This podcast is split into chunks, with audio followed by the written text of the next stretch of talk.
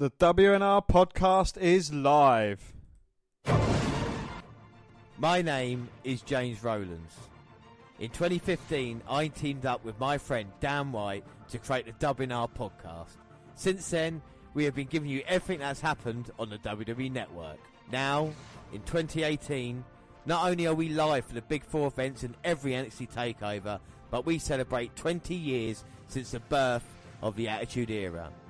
Plus, every month we bring you 205 Live, collections, new content, W pay views, and latest news on the WWE Network. Until we've watched everything, we are with you, and we are the WNR.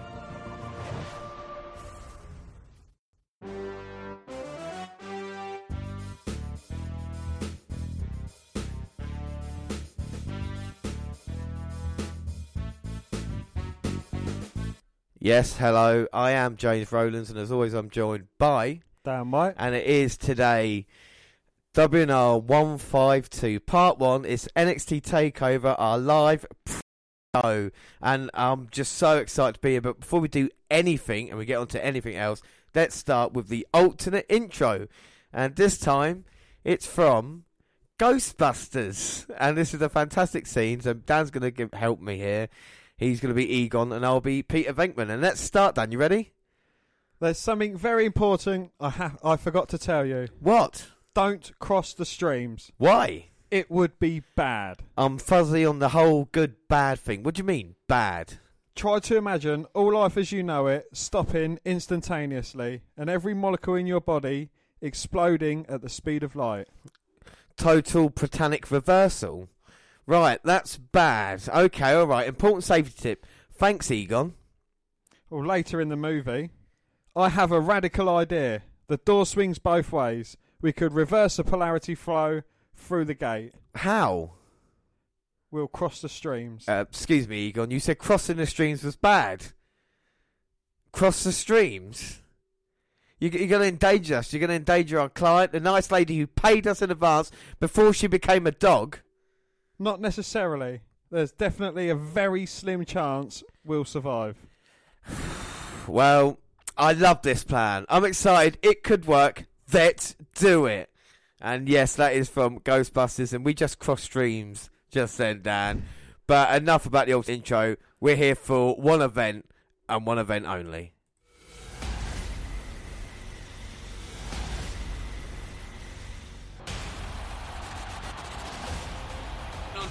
Andrade Cien Almas defends the NXT Championship against Aleister Black. NXT Sheena, Ember Moon battles Shayna Baszler for the NXT Women's Championship. Former best friends turned bitter enemies. Johnny Gargano and Tommaso Ciampa in an unsanctioned match. The stage is set. This is going to be awesome. This is NXT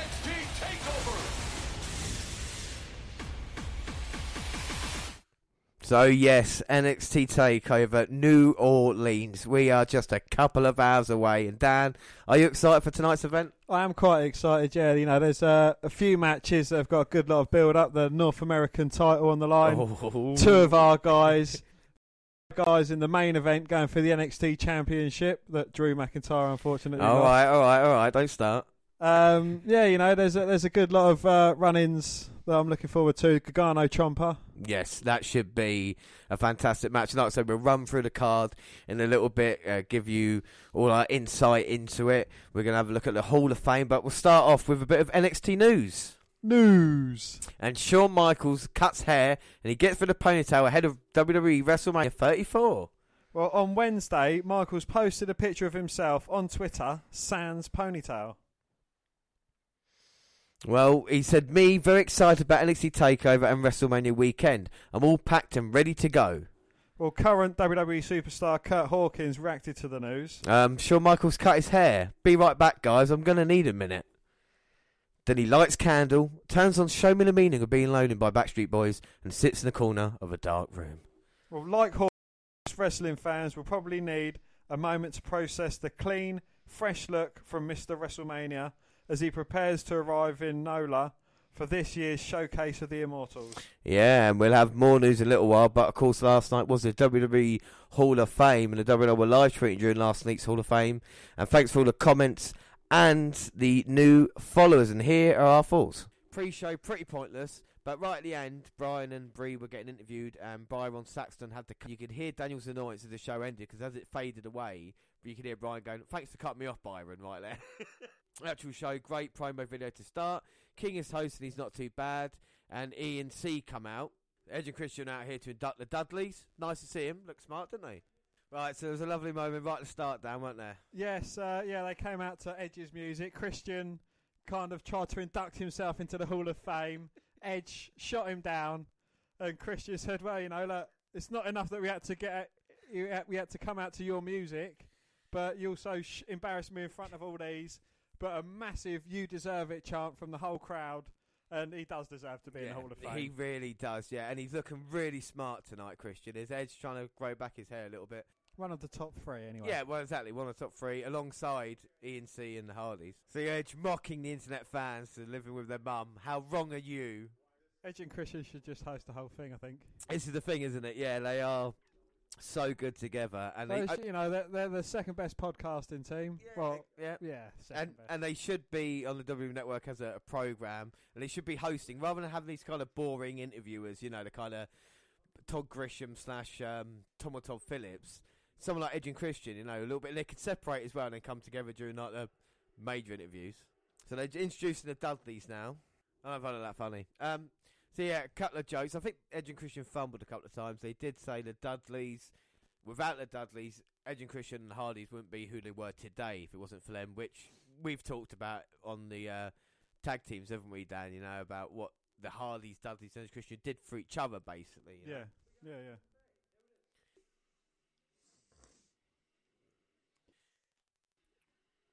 There we go. Dudley's out now.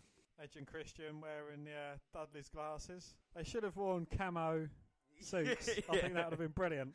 So the Dudleys come out, and um, it looks like D-Von's going to do. Bubba stops him, doesn't he? Yeah, yeah, and he says, you know, for for 25 years, all you do is say testify. To which uh, D-Von responds, well, Bubba, I'm in office, so I'll tell you when, you know, I've been getting the tables. I'll tell you when to get the tables. I'll tell you when to start. I'll tell you when to move. Yeah, exactly. Like I say, a bit, bit, a little bit, not so bitchy there, but do you know what I mean?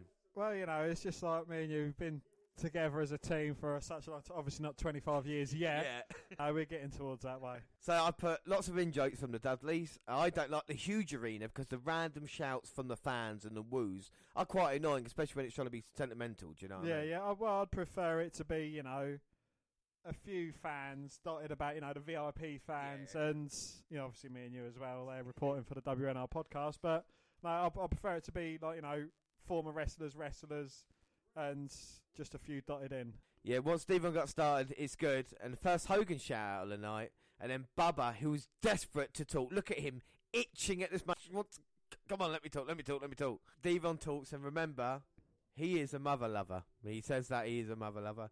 Bubba's speech was good, and it was. And let's see the best bits.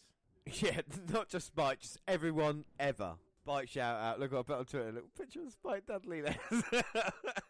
Guys and girls a lot. Just a bunch of guys and dolls. yes, it is the Hall of Fame. They should have a dance number during it. Have Fandango leading it. I put some jokes worked, some jokes didn't with the Dudley Boys. This is actually quite a good quote from Bubba about May Young here. the the one he powerbombed Yeah, through yeah, a table. What they're saying about, you know, that they've got a big thanks to May Young, and uh, they were saying that, you know, the first night they s- uh, Bubba Ray slammed her, he put her down gingerly, and uh, D-Von gave her the what's up headbutt. After the slam, May Young went. I just can't get the image of D-Von. D-Von flying What's through. Um, yeah, and you know, May Young grabbed his hand and sh- she said to him, "Look, if you're going to slam me, you slam me like one of the boys." Which is fantastic in itself. Yeah. And then he goes on to say that May Young was the toughest man he'd ever met in his life. yeah. it's true. well, he says there's a moment that they need to do that hasn't happened in 15 years, and they call out Edge and Christian. They call up Matt and Jeff to come up here as well, and they're all just going to join on the stage. In one last fitting embrace because you know, as you know, we voted them the top three tag teams. yeah. The order doesn't really matter. No. Brilliant embrace. Yeah, Jeff Hardy and D-Von obviously got a special handshake. Do you reckon the uh, the Matt and Edge embrace was a bit yeah. Hello, Winky buddy. yeah. wonderful? well, you know, he just goes to he just goes to say that without these four guys, obviously referring to ENC and C and the Hardys, they wouldn't have been over as they were. And uh, you know, I think all four, well, all six of them helped each other out. You know, Yeah. I think all six of them put each other on the map. I know they put themselves on the map originally, but all of them TLC matches that you know we love and adore so much, is kind of helped it out. Yeah, without a doubt. And uh, the Dudleys carry on talking. All of a sudden, their music plays and they get stopped by a producer who said, unfortunately, time has run out. Uh, which, I do- you know, to be fair, the event has started and they're 40 minutes in, and we have just had a Dudley. So 3D. lucky independent wrestler, though, isn't he? Get, the, tables. D-Von hoists up the producer, and Bubba puts him through. The Dudleys WWE Hall of Fame 2018. I thought it was great. Yeah, um, you know, and it is is a great fitting end to their speech as well. You know, putting someone through a table. Yeah, the whole thing. I thought it was great. Yeah. So up next it is uh, Jimmy Hart, and I've just got a few notes about this one. Oh, I should say, and this is a note for the night, basically. When mentioned in the speech, don't feel the need to stand up because it takes up a lot of time. When you're mentioning the amount of wrestlers that Hillbilly Jim is, all right. So the Hall of Fame is going to be longer than WrestleMania at this moment in time because we are what an hour and fifteen in, and Hillbilly said he's going to He's going to be quick about it, and he's been talking for half hour already. I think it's a great moment with the TLC teams, but the table spot, in my opinion, but still. Uh, Jimmy next, and he's read Hillbilly's wiki page, apparently, because he just goes through all the things. And after a longer than usual intro, and Jimmy talks quick, it's Jim. And uh, I think we all want, Dan, a WrestleMania 3 reunion, don't we, for this Hall of Fame? Yes, of course, we want a WrestleMania three reunion of Hillbilly Jim, Haiti Kid, and Little Beaver. Yeah, there you go. That's the two. We want to see little people. This is a great joke, all right? There's obviously no Bruce Swayze fans here because Hillbilly comes out and goes, One guy, help me out. Bruce Swayze. No reaction whatsoever.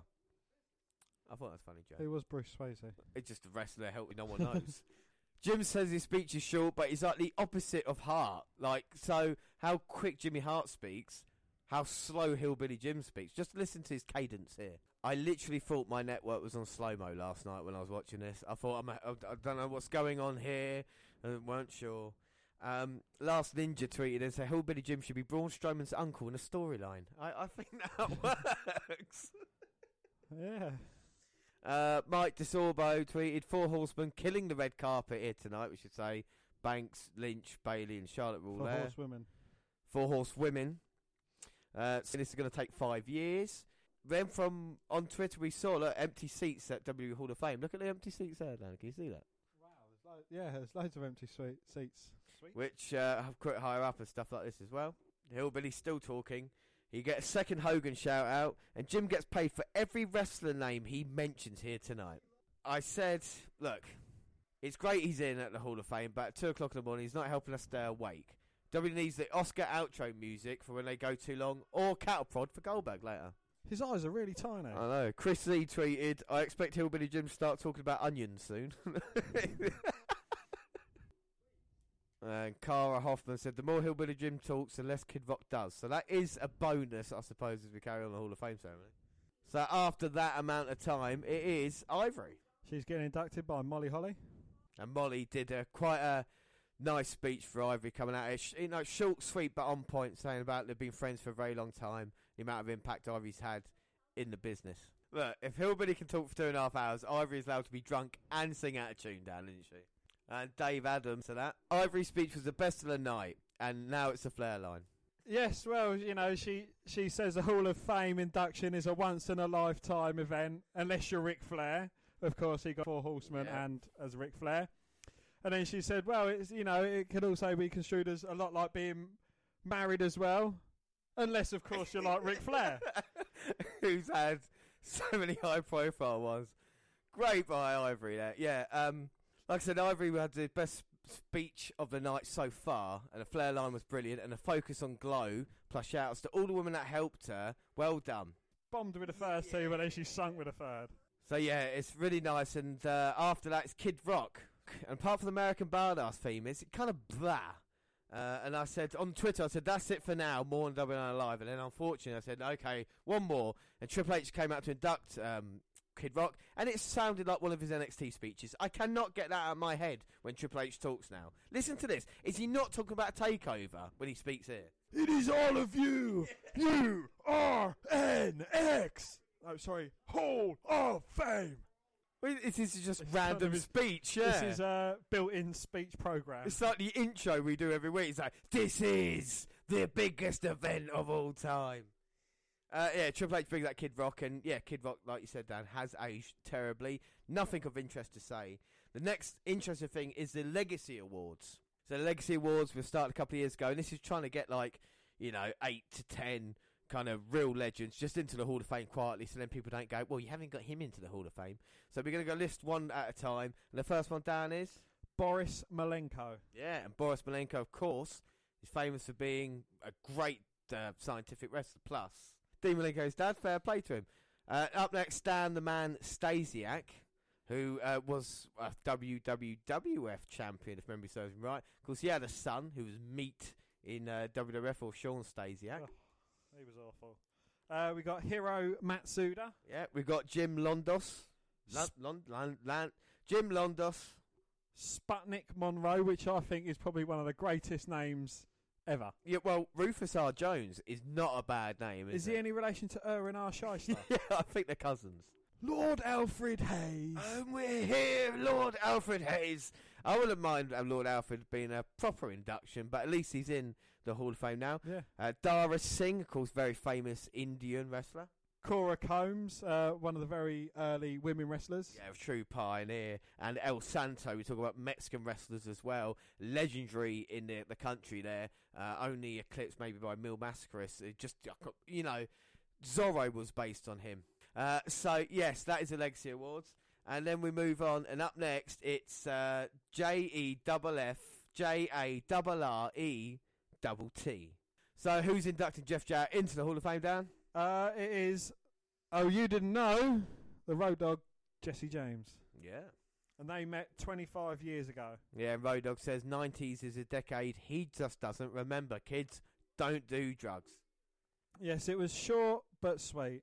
Well, you know, it was quite a comedic start there. Jeff Jarrett comes out with a WWE mic, starts walking across the stage, says his uh, J E double F J A double R E double T speech, and then Road Dogg comes along, snatches the microphone. He says, "Look, this is A- stand over there and give me that stupid hat," and walks off.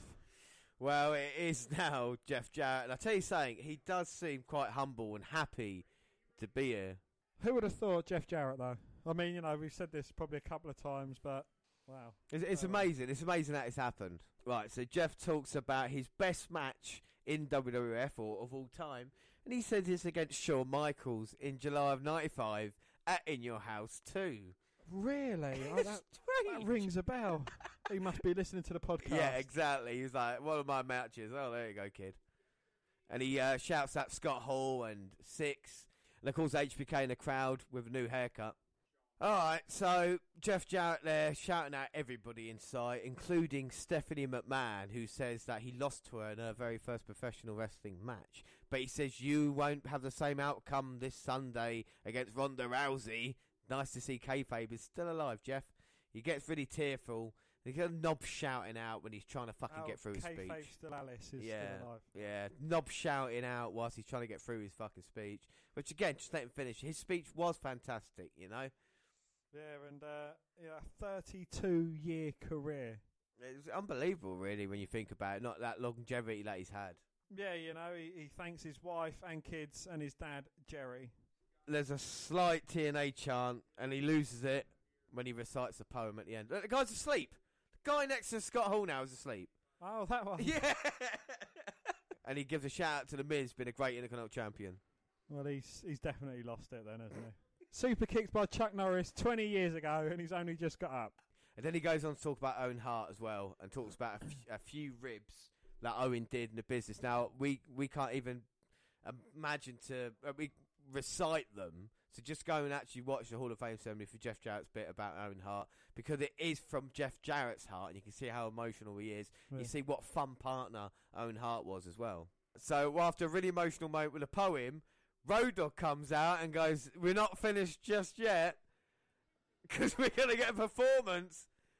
My day little heart on the ball, but the can on the clock keeps spinning too slow. Cause I can't wait to be alone with my baby tonight.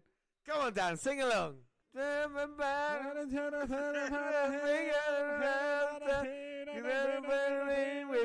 baby tonight. Why is Zack Ryder? I don't know. Maybe because the only one who would sing along to it. Uh, Lilian's oh, a Lilian singer. Garcia. Oh, that's his family. Of course, he stole Kurt Angle's wife a few years back. So yeah, again, a nice moment. He, that guy is obviously in the tie. He's not impressed by anything going on at this moment in time. That was Jeff Fucking Jarrett. how long's this song go on for? Yeah, no, I told you it's a long ceremony, With my baby tonight. Uh, but it's been great so far. Now we move on. Oh, that Jarius, he does quite a few good lines Does he? in this, yeah, in his speech. Uh, he he says something about Roman Reigns. He's like, I know you give him a lot of stick, and they go boo, and then he's like, Hey, I give him some stick. He's still my friend. And then he's like, something about John Cena. He's like, I got more chance of being in a match at WrestleMania than John Cena. Ah, and now of course is the Warrior War for JJ Jarrius. Jarrius. Yeah, that was uh, Jar- Jarrius. Sorry, I really have trouble pronouncing because it's a double J with the the day JJ Jabris that, but it's Jarrius Robinson that uh, got the Warrior Award there. And like you said, Danny's speech was good. And then the next one was, of course, Mark Henry. Yes, he was inducted by the Big Show, and the said you know he was a great recruiter. Um, he came out to a massive sexual chocolate chant, which I thoroughly enjoyed. Uh, he was very humble, and he was constantly getting choked up. So you know, obviously, this means a lot to him, the whole wrestling business.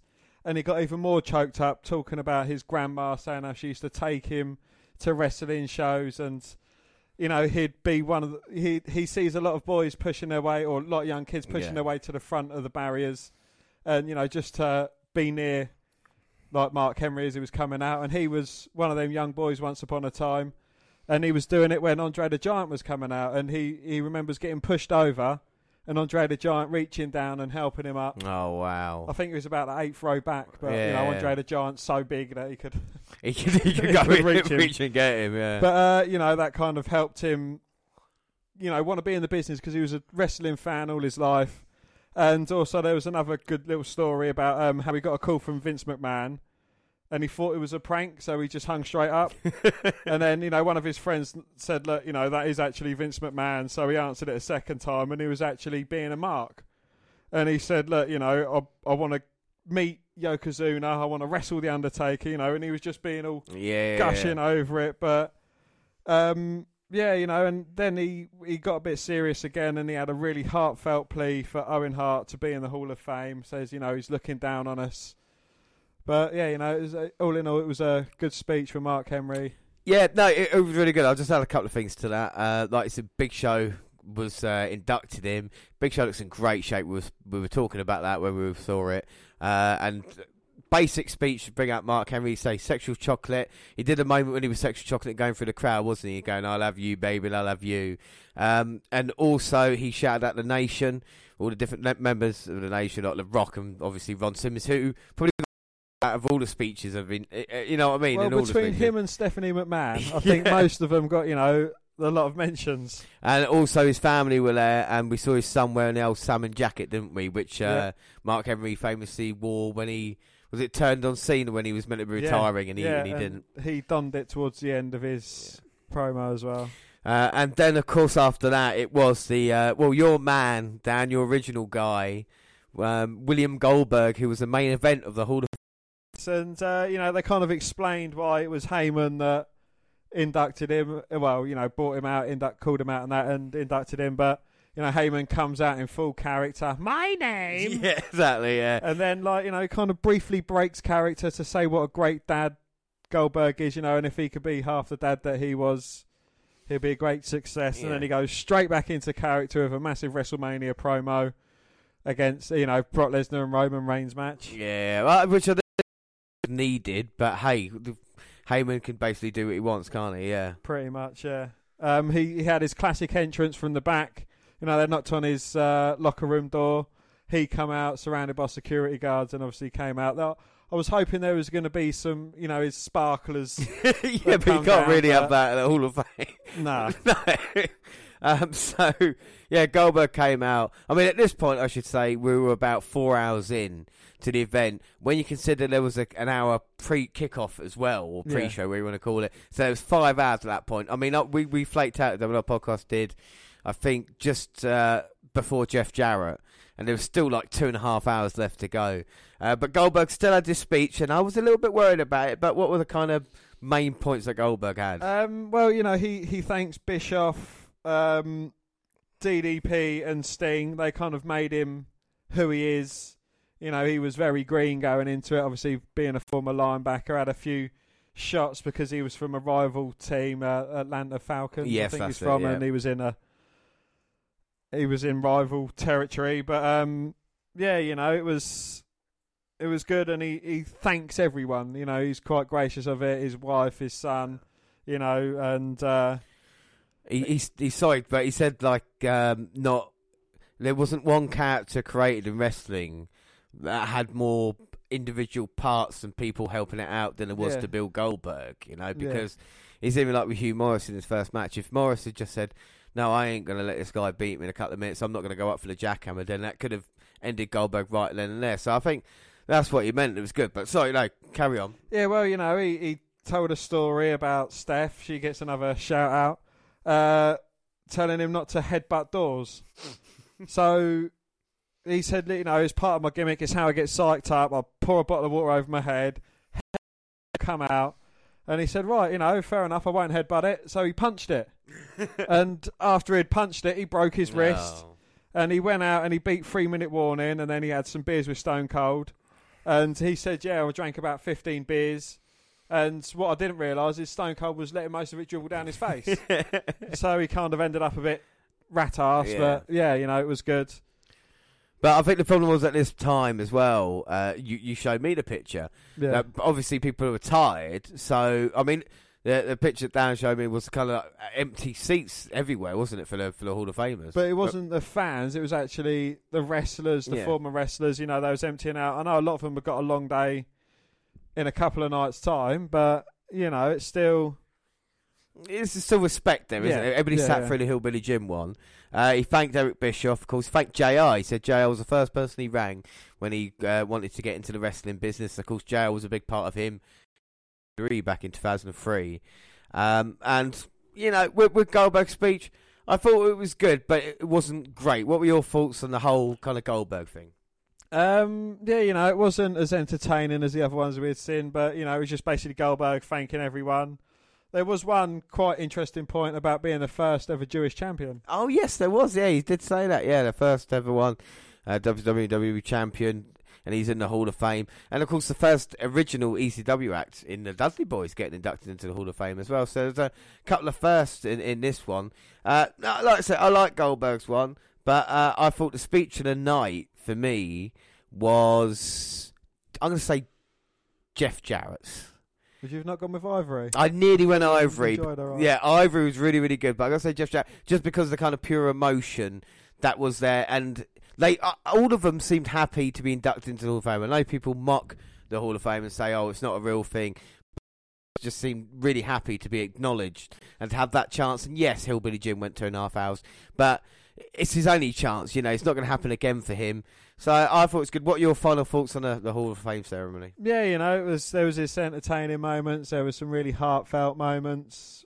Yeah, it, it was. I think all in all, it was good. Yeah, Yeah, yeah I, very enjoyable. Bit I've- too long. oh, yes, yes. I think you know they should be limited to twenty minutes at most. Yeah, but again, like we say, if it's uh, their only chance to do it, you know, let, I mean, maybe, maybe stick the headliners first, and then when you release it, maybe you can edit around. You know, so let Hillbilly Jim go in front of empty people at four o'clock in the morning, as opposed to Goldberg. But you know, I mean, this is what WWE do at the moment, and we can't really say anything because of our our size at the moment. We we do quite big ones, uh, and with WrestleMania and stuff, it's been that long. You know, this is part and part. If, if WWE shows are two and a half hours, then our podcast will probably be about ninety minutes as well. So, but anyway, that's what we're doing. We were live tweeting last night, and we're here live today. Uh, hashtag WNI here tonight. NXT Takeover, just so close we can almost touch it. But of course, we have great fans across all the social media, you know, and we're going to do a few shout outs now from Twitter, Google Plus, or emails that I get sent in. So, Dan, do you want to start us off? Uh, well, we've got Chris Dixon, and uh, he said Hall of Fame was too long, but really looking forward to Takeover. Yeah. Yeah, I agree with you. You know, it was it was a very long show, especially with like you know the hour before. Um, and yes, I am too looking very forward to Takeover. You know the the first time we're going to get to see Ricochet and EC uh, Yeah. EC3. Yes, yes. My man. Um, yeah, you know, Gargano Ciampa, this kind of, you know, build up that's been going on for a while. Yeah. A triple threat ladder match, you know, as we say, we've got loads of matches. Like I said, we're going to have an in-depth look at the card uh, in a little while. And like I said, Hall of Fame was too... But I think Hall of Fame was too long. Sorry if I can finish my own sentences. Hall of Fame was too long. But I feel like everybody there deserved to be there. There wasn't a Koko B. Ware this year. No offence to Koko B. Ware, but it wasn't someone you're like, hang on a minute, they don't deserve. Maybe apart from Kid Rock. But hey, Tracy Patton, uh, who's a regular listener to the podcast, said, who will be the NXT champions at Brooklyn? Which is an all... I, this, this is a really good question. Who do we feel will be champion in uh, what four months' time? Is it? No, what, May, June, July, or yeah, four months' time. So Dan, why don't, why don't you tell me who will be um, tag team champions? Go on. Um, as long as it's not the undeserving era, I couldn't care less. yeah. Um, the, the, this problem is it might give away some of our predictions for tonight if we feel they're going to go. Uh, in four months' time, who will be the champion at Brooklyn? It will be uh, Lars Sullivan. That's who I'm going to say. NXT Big champion. Um, I'm going to go with Killian Dain. Yeah, there we go. There we go. Uh, NXT Tag Team Champions. It's going to be Moustache Mountain. Definitely, I'll go with that. one- Go with you on that one. Yeah. Uh, Women's Champion Ember Moon. Uh, Shayna Baszler, oh, and of course NXT champ. Uh, no, we've done NXT champion. North American. North American champ. Well, it's Ricochet. gonna be? Ricochet. Yeah, Ricochet. Yeah, we all know it's. Ricochet. And um, I think that's it. UK champion. Well, Pete Dunne still. Uh, but it's a great question. But yeah, we don't really want to give too much away. We'll probably answer that a little bit more in future episodes. Next one, Dan. Um, Ivory's speech was great. Hope Moon and Baszler steal the show, and that was from Faye Vanham. Yeah. And like you were saying about Ivory's speech, go on. Yeah, you know, she was drunk, she was singing, she was having a good laugh. It was brilliant. Yeah. You know, that's they should all they should get them all drunk and just say, look, no script, just go out there, have a laugh, do your shout outs, and that's it. I usually like my women drunk as well, Dan. So it's exactly you know, just let your hair down a little bit, have a bit of fun. Uh, and and Baszler and Moon stealing the show at Takeover. There is so much that could steal the show at Takeover, uh, but I'm really looking forward to this. Uh, I'm treating it as a kind of. I want to say real matchup, but like a you know Baszler and Moon, two completely different styles going together. Has Baszler got Moon's number? You know, this is what we're going to see, and I think every match at Takeover, I think every match at WrestleMania this weekend can possibly steal the show. We talk stealing matches. You could argue for all of the 18 slash 19 matches that we got. You know, I mean, I'm counting the Undertaker Cena if it happens. Uh, but, it, you know, it, like I say, it's all good times at the moment, you know? It is, yeah. Um, again, you know, there's a fair few matches that could take still the show. You know, a lot of people have been saying about the Gargano Ciampa match.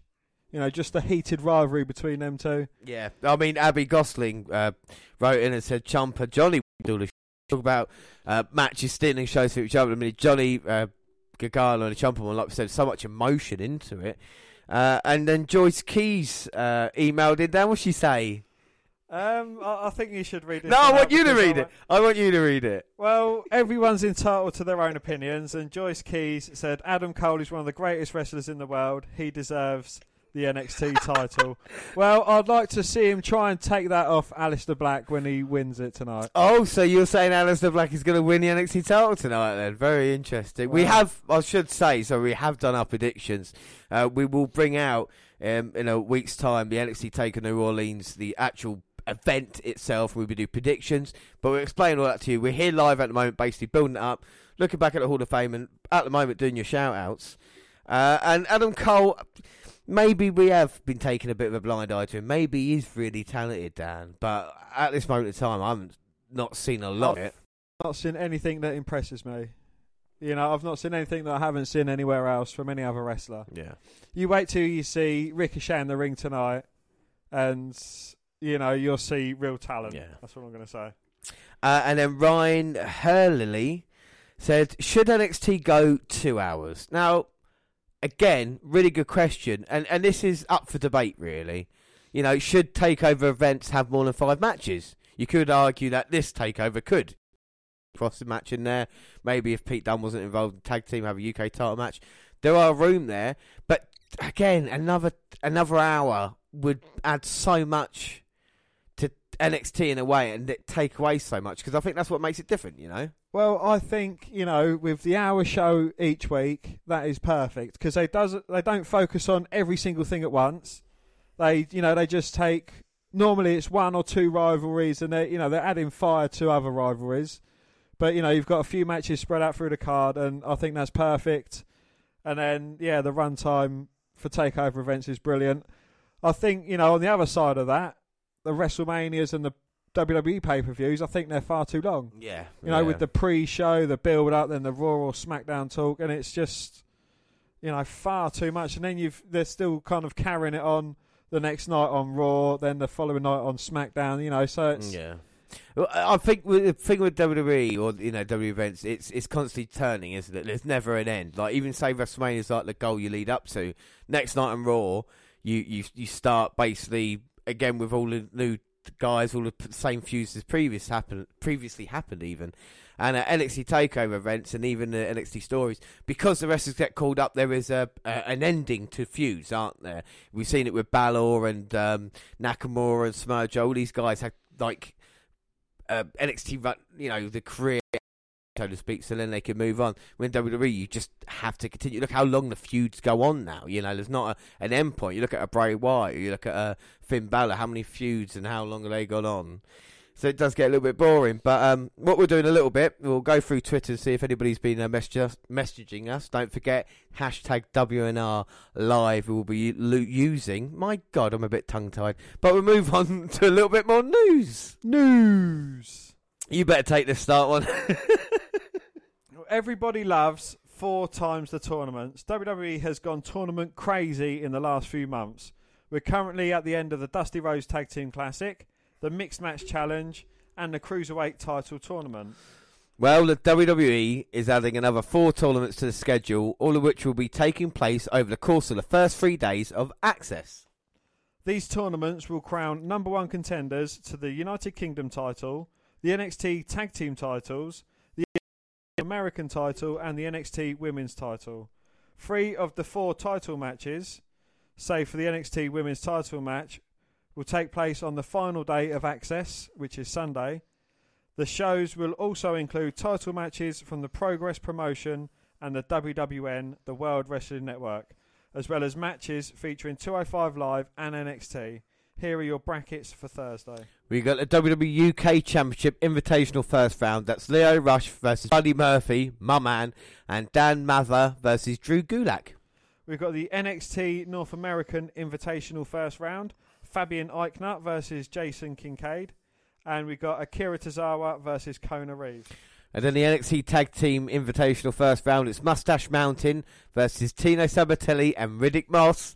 And then Street Profits versus Cezar Bononi and Adrian Jode. And then we've got the NXT Women's Invitational first round. Nikki Cross. Or. And we've got Kairi Sane versus Bianca Belair. And then for Friday, WUK Championship Invitational first round, it's Linsterano versus Raul Mendoza and Mark Andrews versus Zach Gibson. And then we've got the NXT North American Invitational first round. Chris Dijak versus Ariya Daivari. And Hideo Itami versus Wolfgang. And then the NXT Tag Team Title Invitational first round, Sanity versus the Forgotten Sons, and then TM61 versus Oney Lorcan and Danny Burch. Come on, boy. Then we've got the NXT Women's Invitational first round, and that's Dakota Kai versus Lacey Evans and Candice LeRae versus Peyton Royce. Yeah, I mean, this was cool, like, seriously cool. The interesting thing here is that we all have the other indie shows available. Those promotions are running shows during Wrestle Weekend, but what better way to keep the fans in the WWE tent than by giving them a chance to see them on WWE's home turf? This is another way to expand the WWE market as well as checking out some future talent to be signed down the line get what you can and maybe make some money off it at the same time. So this is brilliant. This is W expanding. We hope to see progress shows and everything like this on NXT, uh, NXT on the WWE network down the line. But now it is time for NXT up- update. And Dan, when does NXT update start? Now.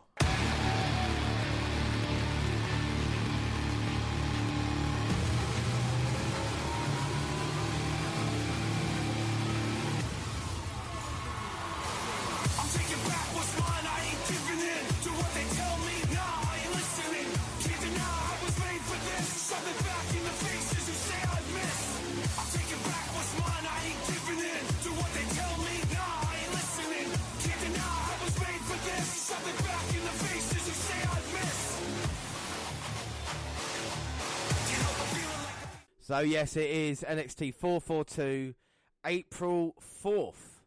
Okay, uh, well, Charlie Caruso is in the Dusty Gold Centre. She catches us up on the road tonight's final and reminds us about the news regarding Bobby Fish's knee and the questions that raises about the title match at TakeOver. The Authors of Pain versus Roderick Strong and Pete Dunne match will start this week's episode. Well, Nigel McGuinness, Percy Watson, or Percy Jackson, and Mauro Ranallo welcome us to the Full Sail Live, us to Full Sail Live, and begin introducing that first match, which is, like I said, Authors of Pain versus Roderick Strong and Pete Dunne in the finals of the Dusty Rhodes Tag Team Classic. And Dusty Rhodes embodied the American Dream. Will the American Dream come true tonight for Roderick Strong and the Britain, which is Pete Dunne, the Bruiserweight, getting a huge Bruiserweight chance. Massive bruiserweight chance, but Carmen Rezar straight to work on Roderick Strong. Quick tag, punch him in the midsection. Yeah. Trying to get this match over and done with as quickly as possible. Well, this is how the authors playing how easy they dispatched the Street Profits in the last round. With Strong and Dunne, they had a really tough match, didn't they, with Sanity? So you got to think the authors of pain have had it easier. Uh, Strong trying to fight back, but cowers into his corner. Oh, Razor wants to go. Well, Pete Dunne doesn't mind facing off with Razor. Well, he is the bruiserweight. Of course, he is the WWUK champion as well. He's not been defend NXT, but can he get a tag team title match with Strong? They've been good partners, haven't they, Dan, recently? Indeed, yes. You know they've uh, they've worked quite cohesively as a team. Yeah, there's, no real problems, even though Strong has challenged Dunne before for the UK title. I think there might be a little bit of respect there. But it'd be interesting to see what happens here. Like I say, Dunne locking them up as we go to an ad break. And now both uh, members of Ilfers of Pain working over the bruiserweight Pete Dunne. Oh, Carmen Razor been dominant in NXT, but I won't stop Pete Dunne, who tries to chop down. Well, you know, normally in the matches we've seen Dunne involved in, he's always got the upper hand over his opponent, working them down. But I just don't think that's going to work against the Authors of Pain. I think you know he's kind of met a match that he just can't handle. Yeah, look at Akam now with a clubbing blows to Pete Dunne. He's covering up, but it's all getting through at this moment in time. The embarrassment that the Authors of Pain in themselves think they've suffered in these past, you know, few months since losing the tag team titles to Sanity. You know, they want to come back now and, and win the gold, and Paul Ellering wants to show them that they are the most dominant tag team in NXT. But Pete Dunne still fighting Akam. Yeah, you know, he, he- there's no quit in that guy, and that is the true British style as well. You know, they don't give up, and they do all they can to try and get victory in a match. Exactly. Or be we knock- do all we can. Exactly. He'll be knocked out before he's tapped out, Pete Dunne. And now Razor in just picking his shots. And it's a bit surprised it's done being worked on. Strong's been, uh, who's teamed up with the Authors of Pain before as well. So he might know a bit about him going into this match. He might have told um, Pete Dunne a few things. Because, of course, teamed up with him at War Games. Dunne at this moment in time, he's um, he's getting covered, but it's just more about taking the breath away from Pete Dunne, isn't it? Just keeping him down. Yeah, where we see the Dusty Rhodes Tag Team Classic trophy in the entranceway shining down. Dusty Rhodes is up there, big man. Dusty Rhodes, baby. And now it still Authors of Pain a nice double team. They've got Pete Dunne all sorts of trouble. Oh, foot stomp into a sidewalk slam there. Goes for the cover. Oh, Dunne again managing to get his shoulder up at two. two. And now Razor just again clubbing blows to Pete Dunne. Dunne's trying his best to cover up, but I think them shots are still getting through. Goes for another cover.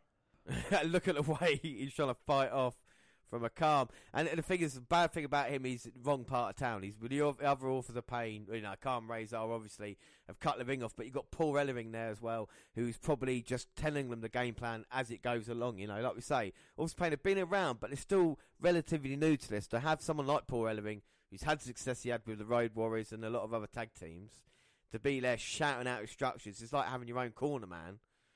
And unfortunately, he's just got Roger Strong waiting in the corner patiently. Can't fault the Authors of Pain in this match. They've not done anything wrong, have they? No. They've just uh, No. been a great tag team unit. Maybe now taking a bit too long. Akam is staring at Strong. Oh, and he took his attention away from Pete Dunne, who separates his fingers. And now goes to work, chopping a big tree down, kick to the back of the head. And now Dunne still on. Oh no, gets caught by Akam. Oh, but gets planted hand first into the mat. I think Akam hurt himself now as he goes for Razor. Strong. Strong gets the hot tag in, but he's going to come into Akam. Or is that Razor? Uh, Razor's a woman no tag. Yes, Razor in there now, getting hit with all sorts of combinations from Roderick Strong. Strong's just too quick. A knee to Razor, who was up on the apron. Or was that Akam? A calm. A knee to Akam, who was up on the apron. Knocks Razor back into the corner, hits him with a couple of big forearms. And Strong is still rocking Razor here. But Razor's refusing to go off his feet after a multitude of forearms. Oh! Drop kick finally drops the big man down to one knee. Hey, Right. big man. And Strong's feeling it. Oh, kicks out. Ah. Drop kicks are calm on the outside. He's got Razor. Can he pick him up? Oh! Oh, angle slam. the Strong the cover. slam's going to get the job Two. done. Yo! Oh. But somehow, I can't imagine to kick. Razor managing to kick out. Oh. Well, this is the start of all the finals we're watching. We've got mixed match challenge, the cruiserweight title tournament tomorrow. But right now, oh look at Pete Dunne now. He's got a triangle chokehold in. Oh, but the power there. Blind tag. Oh, now they've got him. Oh, oh! Seated powerbomb to a neck breaker, but Strong comes in to break up the pin attempt. No, that might have been over now. Now he's luring in Razor. Oh, Low bridges him, sends him in, crashing down to below. and now Akam and Pete Dunne left, and Dunne's got hold of the fingers, but he can't stop the attack. Oh, Backflips over his onslaught, tags in Roderick Strong. and now they've got him rocked. Picks him up, and the heartache. Oh, Well, the assisted end of heartache goes for the cover. One, two. Oh. But somehow, Authors of Pain always there, aren't they, to stop the other one from getting pinned. So good at that. And now they've, they've targeted Razor. Well, both men with a combination and a big knee, taking down Akam with the same combination of knee and kick. And they're actually saying, yeah, this is great. Oh, oh, well, it was great until they ran into a big boot and a clothesline. Dunne got turned inside out, and they've kicked Roderick Strong's teeth to the back of his throat. And rightfully so. We get a standing ovation from the crowd. This is great so far. Brilliant start to NXT. Huge NXT chant. All four men down in the ring. Or which way is this going to go? I have no idea at this moment in time. Of course, the winners face the Undisputed Era at TakeOver the tag team titles. Whoever gets through, I want them, either of them, to beat the undeserving era. Oh! Oh, and talking of the freaking assholes. they come in and spoil a great match. They can't just let these four guys have the credit for themselves. They have to come in, hog the fucking limelight like a bunch of undeserving twats. Oh my god! So yeah, they're worried about this. They don't want to face either team, so they're just assaulting Pete Dunne and Roderick Strong. This is disgraceful by the It's Undisputed Era. disgusting. And with a picture of Dusty Rhodes looking over them, they act like wankers. Well, this is it. This is it. They're destroying the heritage that Dusty Rhodes, that all these other wrestling legends have brought. All the people that have gone through NXT, and they're disrespecting them right now. And look how happy they are with themselves. Oh, Kyle O'Reilly and Adam Cole. You, Adam Cole is even worse than Kyle O'Reilly, isn't he? You know, like. Well, after that, that brings out General Manager William Regal. And he gives Cole and O'Reilly props for being smart, thinking if there's no Dusty Classic winner, they won't have to defend their tag belts in New Orleans. But they weren't smart enough because at Takeover, Regal is booking a triple threat: Authors of Pain versus Strong and Dunne versus Undeserving Era for the Dusty Cup and the tag team titles. So what a huge match that is going to be at Takeover. Three teams, like I said, Dusty Classic on the line and the tag team titles. Who will walk away from that? We're going to find out in little one hour on the live show. well, I don't care who wins as long as it's not O'Reilly and Cole. Well, we get a hype video for the North American title featuring brief promos for My Man EC3, Velveteen Dream, uh, Adam Cole, of course, Killian Dain, Lars Sullivan. and my man Ricochet. Well, Johnny Gargano and Tommaso Ciampa story gets a recap video to remind us why it's just so fantastic. Yes, and uh, we, you know, we see the recipient of uh, the Johnny Gargano Award for most beat taken ever. Yes. Uh, so next match is Kairi Sane versus Vanessa Borne. Well, things actually start out fairly technical, but after Sane gets a couple of roll-ups, Borne takes control. She sends Kairi face first into the turnbuckle. Very nice by both ladies. I mean, we are big fans of Kairi Sane. Of course, coming off the defeat to uh, Shania Baszler. And of course, Jessica Carr officiating. Yes, and Vanessa Borne was in the Mae Young Classic as well, so it's good to see her. Oh! But she's not happy to see Kairi Sane. A one-woman flapjack there. Sane away and nice elbows by Vanessa Borne. Well, yeah, Sane might have won the Mae Young Classic, but she's still got a lot to prove here in NXT. Yes, well, you know, again in the Mae Young Classic, she had probably the greatest four matches we've seen her in.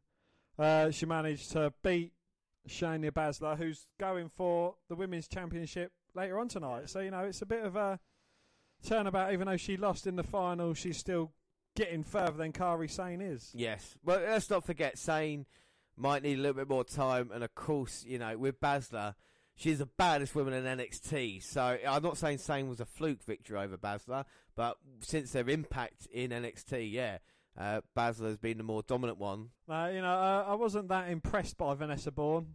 You know, no, no disrespect to her. She's, uh, I don't know if the women they've let go. I, I don't know if oh. Vanessa Borne deserves to still be around. Is she just going to be a glorified jobber now? Well, she probably won't be around that much longer because Kairi Sane hit her with a beautiful running spear, backing Borne all the way up into the turnbuckle. I think Borne's now not Kairi Sane's going marching. Well, I don't think Borne's been too bad, but like you said, with St. marching, this might be over. The pirate princess comes rolling in with a big elbow to the chest. Oh, what's the Kairi? What's she like hitting? The insane elbow. Oh oh wow, it's more of a phenomenal elbow off the top. Two. Oh, but Borne managing to get the shoulder up at two. two. Maybe that's what helped Borne out was the fact that she got up before Sane could have full impact. But Sane, Now it looks like she's going to go for the no. Well, I thought she was going to go for the insane elbow, but she gets cut off by Vanessa. Now both women in no woman's land. uh oh, and Borne's trying to suplex Sane. It's like it's a huge victory, biggest victory of Vanessa Borne's life if she could beat Sane. But bit of trouble. Oh, dropped into a trio woe, and Sane's still up there. Oh, double foot stomp to the chest. Shit, Sane. Shit, Sane. Shit, Sane. Now Kairi's back up. Well, will she finally get to hit the insane elbow? Bang! Hits its mark. A roll up, one, two, three, and Oh. a victory for Kairi Sane. Yes, so Sane, like you said, is going to be one of those people that are going to be looking for a title opportunity after takeover. Because if Baszler doesn't win, like you said, she's had too many opportunities now. Now she goes to the back of the line, and maybe someone like Kairi Sane gets a chance. Or Nikki Cross. Or Nikki, Cro- someone like would be brilliant. Yeah. Lacey Evans meets the press backstage. She says there's nothing she can accomplish in NXT until Regal, Regal stops letting in human trash. One of the reporters asks about Nikki Cross, and Evans says she gets chances despite not being able to sit down for an interview. The First Lady says she proves a woman can be strong without jumping off the top rope like Ember Moon, then Dakota Kai. She'll face Kairi Sane soon and try not to lose her manners. Well, she, she Lacey Evans wants to uh, talk smack about the rest of the uh, women's division. Might come back to haunt you. Well, Cole and O'Reilly run down Regal somewhere else backstage. They complain that there were no win of the Dusty Finals, and Cole has a different match already for New Orleans. To be fair, he has got a point, you know. Well, if Daniel Bryan can go from having two matches and winning, but I'm sure this bitch can fucking not moan about having two matches as well. And what did Regal say? Well, the GM tells them they have three choices. The Panama City Playboy can do both. Cole can wrestle the triple threat on his own, or Cole can pull out of the ladder match. He says they're smart, they'll figure it out, and the undeserving era fumes. Well, a closer look at my guy, or my birthday guy, Andrade Cien Almas versus Aleister Black's rivalry ahead of their NXT title match on Saturday. Yeah, and we tonight. get yeah, and we get a recap of Moon and Shania Baszler's brawl last week, then an interview with Moon where she touts her credentials as NXT's representative and promises to end her issues with Shania at Takeover. And I can promise you tonight the issues will be resolved. Whether it will be in Ember Moon's favour is a, another thing altogether. Yes, and an Evans versus Sane is announced for next week, which likely mean it's one of the dark matches tonight. Yeah, and now it's the main event: Lars Sullivan versus Killian Dain. What a monstrous main event! The unstoppable force meeting the immovable object. Yeah, we haven't seen It's like Kong, King Kong going against Godzilla. We haven't seen Lars Sullivan since uh, for a few months. What should I say? We haven't seen Lars Sullivan for a while. He was uh, unstoppable until an injury stopped him. But Was he it a freak accident? it was a freak accident that he got injured. And now these two big men lock up. Of course, they're going in a ladder match with four other guys at NXT Takeover. You've got to think these two are favourites. And at this moment in time, we're not sure who's more powerful. Who you backing in this one, Dan? I'm going to have to go with Big Damo, Killian Dain. Killian Dain. Well, I got to go Lars Sullivan. I'm sorry to go against you. Look at these now, just throwing forearms and forearms. You're not sorry to go against me. You I'm not. absolutely relish in going against me. Some reason, uh, yeah, I do. Look at Sullivan rocking Killian Dain there. I just think Sullivan's unstoppable, undefeated. Oh, Oh, but a big boot from Killian Dain sends Sullivan to the outside. oh, but Sullivan pulls Dane out. Oh my god, he going to cause an earthquake. The ring moved there when Sullivan sent Dane into it. And the power of Lars Sullivan compels you. Well, he is a scary freak of nature, isn't he? And he now he's just talking smack to Dane. That's probably not a great idea. And we're back, and the two monsters of NXT. Yes, and Lars Sullivan's currently got the upper hand against Killian Dain, wearing him down in the middle of the ring. It's going to take a lot to put this big man down. We have. I mean, uh, the, the most recent thing to put him down has been a black mass kick, hasn't it? And even then, he dominated that match with Aleister Black. With Sullivan, he is unbeaten in ta- uh, in NXT. And Has he had a real challenge? I know he's gone against tag teams, but they was like local competitors. not really. Kassius Ohno is probably the biggest guy he's got against him. Yeah, but who hasn't beaten Kassius? Fair point. No way, Jose and people like that. And like you said, it's a step up now for Lars Sullivan. Can he reach that next level here? Will he do it at Takeover? and now Sullivan is shot to Dane's midsection. Picking the big man up, but Dane fighting out of it. Oh, Sullivan! Oh. Oh, my Lord. God! Wow, Killian Dain's got Sullivan up on his shoulders, Oh. running senton after slamming him down. He's Oh. going up. His oh. oh. He was looking for the Vader bomb or the Swagger bomb, but Well, Sullivan managed to get his knees up. Knees up, mother Brown. Yeah, the Dane bomb avoided by Sullivan. Is he going to try and go for a freak accident? No. Short arm clothesline takes Dane down. It's like two trees colliding in a forest. Sullivan, why? Why taking a risk going all the way to the top? Well, Dane's up and cuts him off with a big forearm. Oh my god, and now Dane, no, no. The ring's not being enforced. Surely he's not going to get up on the outside. Don't call me Shirley. I don't know if it can even hold these two big men. Both men in a very precarious position, Fucking fighting their way up on the second rope. Oh, Dane's winning it. Sullivan's rocking. Oh. Big headbutt from D- Dane, and both men fall down. And Sullivan hit the ring apron and then landed on those mats on the outside. And, and Dan, how thin are those mats? They are mere millimeters thick, and you know there's just nothing to them. Oh my god, and Velveteen Dream's out here. And he's going to be in the match this Sunday for the North American title. And what the hell is he doing? Is he going to attack Dane? Is he going to attack Sullivan? And he's got, oh no. Adam Cole back in, face off with Killian Dain. so it's another fucking match. He's fucking whoring. He is, and now he's saying he's Adam Cole, baby. Oh, this is terrible. Velveteen Dream saying, alright, You think that's okay? And look who it is! It's Ethan Carter the third, the true superstar in NXT, coming out here with a face-off, saying to Dream, saying to Cole, "I'm the man." Well, the man hasn't arrived just yet, What are you but talking, I've got a feeling he's going to make an appearance very soon. what are you talking about? EC3 is here. The man is here. No, Dane's, not the man. Dane's up on the apron. He's like, why are you getting involved in the match? And Sullivan's up as well. Oh my god, five out of the six men who will fight for the North American title in the ring right now. And of Oh. course, the entrance. Ricochet, the loudest pop of everyone coming down to the ring. My mate Rick. And he's in the ring. Oh, that's cool. You know it. Springs off the rope and now stares off. He wants Adam Cole. He wants Velveteen Dream. He wants Killian Dain.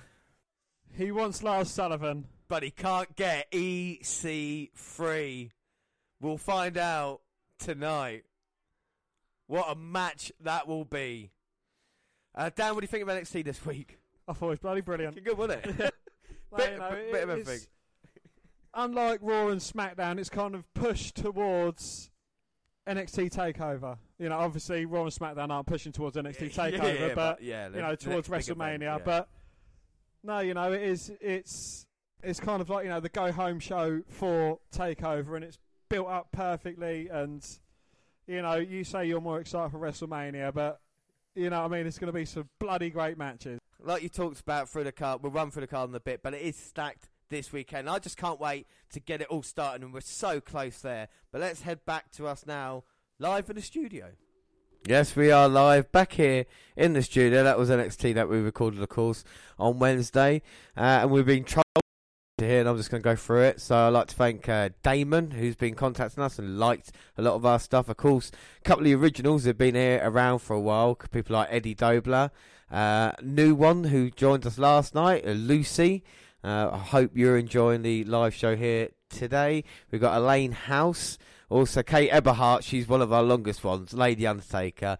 Uh, she basically gave us validation back in the day when she, she first commented on us. We were like, "Oh, someone likes us," and uh, it's nice to know that our hardcore's there. Uh, and there's a very special someone as well, Dan. That I know you like a lot, and I'm I'm getting quite close to. Who's who's the uh, our number one fan? Well, Go it on. is of course Mark Tardis who appropriately runs into you when you're at work as well. yeah, I know. So weird. But so many. Annette D. Critchen. Uh, Brittany says, Happy Spring. Um, another person from last night. This is my favourite one. Wubba Lubba Dub Dub. Or Lonely Bitch. Um, follow us and liked us on Twitter and you commented on it. We really appreciate it. And as I speak just now, we just got another tweet come through. Uh, by Travis as well. So there's a lot of stuff going there. Of course, go on to at WWE Network Review using the hashtag uh, WNR Live, or we'll be looking at actually takeover ones as well. Of course, SoundCloud, uh, SoundCloud, sorry, across Google platforms. You know, send us an email at WNRpodcast at gmail.com. That's where we get most of the shout outs from. But there we go. That is that end of the show because even though WWE's kickoff had just started, we started an hour ago and we've covered so much Hall of Fame and of course last week's NXT. But Dan, I think it's time now to start running through the card. Be fair to say? Yes, yeah. Um, where should we start? Well, pick a match, any match, and then we'll start talking about it. Uh, well, I'm going to go for Johnny Gargano versus Tommaso Ciampa in an unsanctioned match. If Gargano wins, he'll be reinstated to NXT. If Ciampa wins, will be banned from NXT. Yes, and it could go either way. We talk about the finish. I mean, the the thing is, oh, Gargano going away from NXT. That might you, that's not going to happen. Well, the thing is, if he goes away, he goes up to the main roster. Ciampa could go as well. Feud continues, you know. So there there, there is so much passion. I I personally feel. It's WWE's greatest story they've told this past year. Go on, Dan. You got a twinkle is in your it eye. is it like a an like the Kevin Owens and Sami Zayn feud? You know, best together through everything, and then bang, they turn on each other. You know, will they team up again when they go onto the main roster and then fall apart? No, I, I don't think they can, they would they would do that. I think it's a blood feud now in NXT. They've really uh, kind of turned the screw. If we ever see DIY again, I'm not sure. That was something that just the guys were given something to do, and then they turned it into this story. For me, it's like the Rockers. You know, when uh, Shawn Michaels turned to Marty Jannetty. Same with Ciampa. I'm not saying Gargano is the Marty Jannetty of the group, but when Ciampa did turn him, it was a shock, especially after a classic match that every they all had uh, NXT Takeover, and just the kind of the hatred towards the two. Uh, costing Gargano his chance to be in NXT for the NXT title. It's just a, a perfectly told story. And then Gargano coming back in the crowd having a mask on, wasn't he? Surprising Ciampa, uh, beating the hell out of him it's just for me, it is the best told story in WWE right now. I'm so looking forward to it. What are your thoughts on the Um, Ciampa? yeah, you know, we're going to get um, if Johnny Gargano is going to win the war- the award again this year for most punishment taken in a match. You know, it it, it could well happen. Um, it, it, go on, then your turn to pick a match. Oh, the bigger match, you know. Uh, uh, Just about the Gargano Ciampa thing, it, it's that if they give it time, which they will, it can absolutely be a classic. We talked earlier about stealing the show. Uh, it, it's a story, it's a match. Every been a fan of NXT these past two years. They want to see Johnny Gargano and Ciampa get it on, and it's one of these things where we think they really don't like each other, and uh, I'm really, really excited for it. But yeah, so next match I'm going to pick, uh, and there's so many, but I'll tell you what we'll do: the NXT Women's Championship. Ember Moon versus uh, Shayna Baszler. I mean, I've been a huge fan of Baszler. Well, ever since she debuted in uh, the Mae Young Classic, of course, picked her. She went all the way to the final. I Moon can handle Baszler. I think Baszler's got a number. I think tonight we're going to see a new women's champion. Dan, what do you reckon? Um, I, d- I don't know again because you know there's there's a few people that haven't been kind of mentioned in here. You know, the uh, Sanity they've not got a match, so you know, will Nikki Cross kind of be involved in the outcome? Will she try and make herself the new number one contender? You know, we we don't normally from the undeserving era getting involved in matches they shouldn't be. We don't really get anyone else. I know Sanity have done it in the past, but Oh, I don't. know. I don't think maybe sanity, but like you say, I've, Baszler's gone around and made quite a few enemies in a short space of time. exactly, yeah. We look at Dakota Kai, the way she beat her up and left her laying the way she did, uh, and Kai getting a little bit of comeuppance when Ember Moon, you know, hit Baszler with the Eclipse. Kairi Sane, we've seen the assault that Baszler gave that dished out to her and get her involvement as well. So yeah, and now Ember Moon, so that's three women already. I don't think Baszler wants to make an enemy enemy of Nikki Cross because Nikki Cross brings something completely different to the table that Moon does. I think with Moon and Baszler, it's a competitive match. And now, like I said, I'm, I'm treating it like a sporting contest. You've got the Moon with the athleticism and the speed going against kind of Baszler with the strong technique. I think if Baszler gets Moon down on the mat, that is over and done with. Moon can't hit an eclipse from there. Baszler's got her. You know, we've seen how dangerous the chokes are. We've seen how dangerous the submissions are. Yeah, uh, for me, it's, it's a no-brainer in this one. Moon ha- has been uh, an ever-present in NXT this past what year and a half with ba- wars against Asuka. You know how no one came as close as Ember Moon did to actually breaking the streak. I think that's credit to Ember Moon there. You know. Yeah, yeah. Um, you know, that was when Asuka was kind of in a tweener phase. You know, she was going between a face and a heel. She kind of used sneaky Yeah, tactics yeah, yeah. to gain the victory, but gain the victory nonetheless. Um, yeah, you know, again, if Baszler doesn't win this, she must go to the back of the queue. Yeah, yeah, I, I agree with you there. Yeah, she needs to go down, uh, go to the back. Nikki Cross and other people that were the iconic duo. You know, are they going to come back to NXT or are they going to go up to the main roster? Uh, and, and that will be it. You know, but again, it's a great story to be told. Can the champion out uh, try and you know outlast this kind of virulent challenge that's in front of her? You know, we've seen her escape a couple of times, but tonight I think it's going to be a different for the, a little fact for you, Dan, because I, I like facting you. Uh, at the last takeover, no championships changed hands, and it was the first time that happened in I don't know if it's ever happened before or will again. I, tonight, I think it's going to be a little bit different because, of course, tonight we're crowning new champions as well, aren't we? But Dan, do you want to pick the next match? Um, well, you know, going off your crowning new champions, I'm going to choose the ladder match for the inaugural North American Championship, and that is Adam Cole, EC3, Killian Dain, Lars Sullivan, my man Ricochet, and the Velveteen Dream. Mm. So, what, what are your thoughts before we get into the match, which should be fantastic? What are your thoughts on the North American title? Do you think it's a good idea?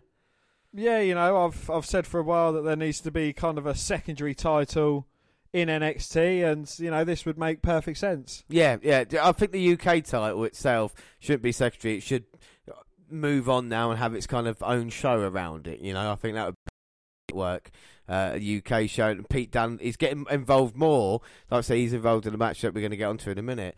But uh, if they treat with respect, which NXT have done, I don't see a problem. The, the only problem is if it's not defended at the next takeover.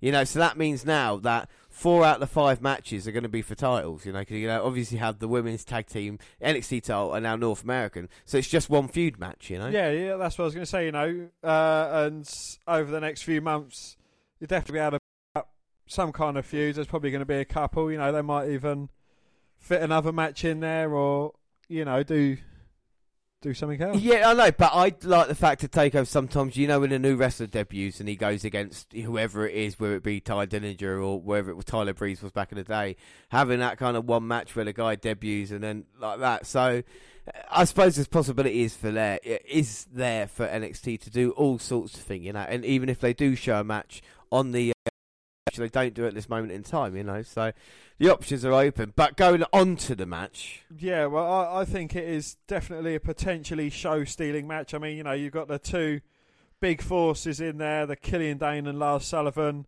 You've got the two new guys, EC3 and Ricochet. And we've got, you know, the the unexplainable enigma in the Velveteen Dream as well. And, and of course, Adam Cole. Adam Cole. But I, I, to be fair to Adam Cole, though, uh, at War Games and against Aleister Black, sickening bumps. I still remember the kind of the the back the the backdrop he got onto the chairs when the chairs were inverted the other way around. You know, uh, and I think that's really bad. Uh, he he likes taking bad bumps, and I think that this is is going to be the case tonight. We're going to see Adam Cole doing something mental. I think this match is is tailor made low for Ricochet, don't you? Like having a ladder match. What, what, what if anybody doesn't know, we're going to get onto Ricochet in a little bit. But for you, what does Ricochet bring to the table here at NXT? Um, he's got some brilliant high flying ability. Uh, he's uh, I can't really explain it, but you know he's he's gravity defying. You know, what, he's, like Neville? well, no, Neville's the man that gravity forgot. Oh, right, sorry, I forgot. I forgot. Gravity remembers Ricochet, but he just defies it. Yeah. No, it is it's brilliant. And go to our WWE Network Review podcast uh, YouTube channel. You can see Ricochet hitting a 620 or 630 on Will Ospreay in one of the videos that we saw. We're going to get onto that if we have time in a little bit. Uh, because we have got some Ricochet facts and some EC3 facts. Because, of course, EC3 is making his debut here at NXT TakeOver in this match. And I'm hoping he does sneak a victory, but I still think EC3 is going to be very impressive. I think out of everybody here, he's probably going to take him and Lars Sullivan will probably take the least amount of bumps, if that's fair to say. Because, again, with Lars Sullivan taking another wrestler, he's, he's going to be the kind of uh, throwing the wrestlers around and doing something impressive like that, isn't he, you know? Well, I can't see either Killian Dain or Lars Sullivan climbing up the ladder. I can see Dain because we've seen Dain do amazing stuff before, haven't we? Yeah. We've seen him do like a lot of bumps. I think we're going to get a big bump from Dain, whether he's uh, if it's on a ladder or something like this. You know, I, I think we are going to have a little thing, a little special attraction for Dain. He'll show off his power somewhat.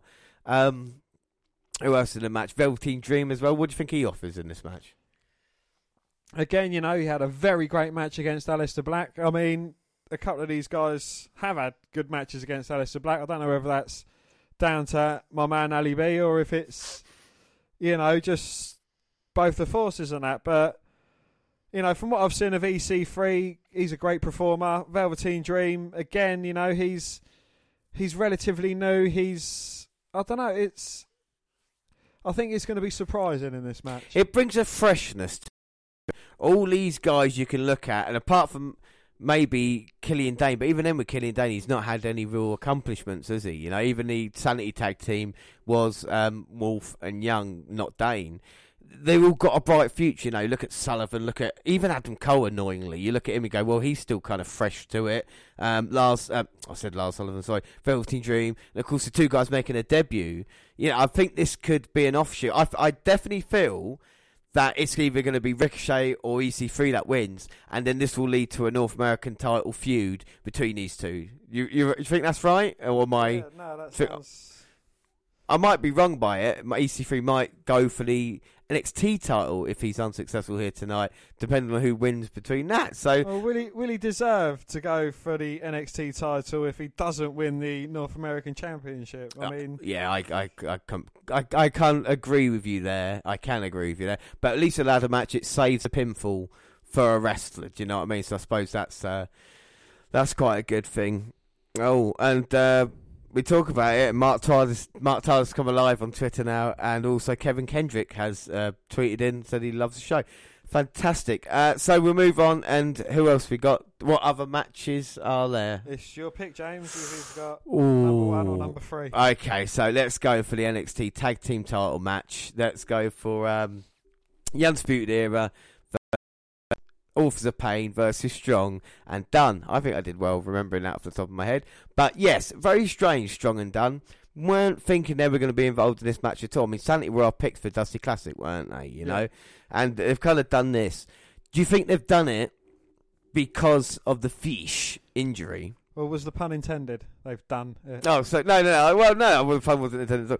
But because of fish, do you think that's why they've changed the match? Do you think there would going to be a, a legitimate winner to the the Dusty Classic final, then it would just be a two on two match, or do you think it's always been this plan? Tell me, Dan. Um, What do you think?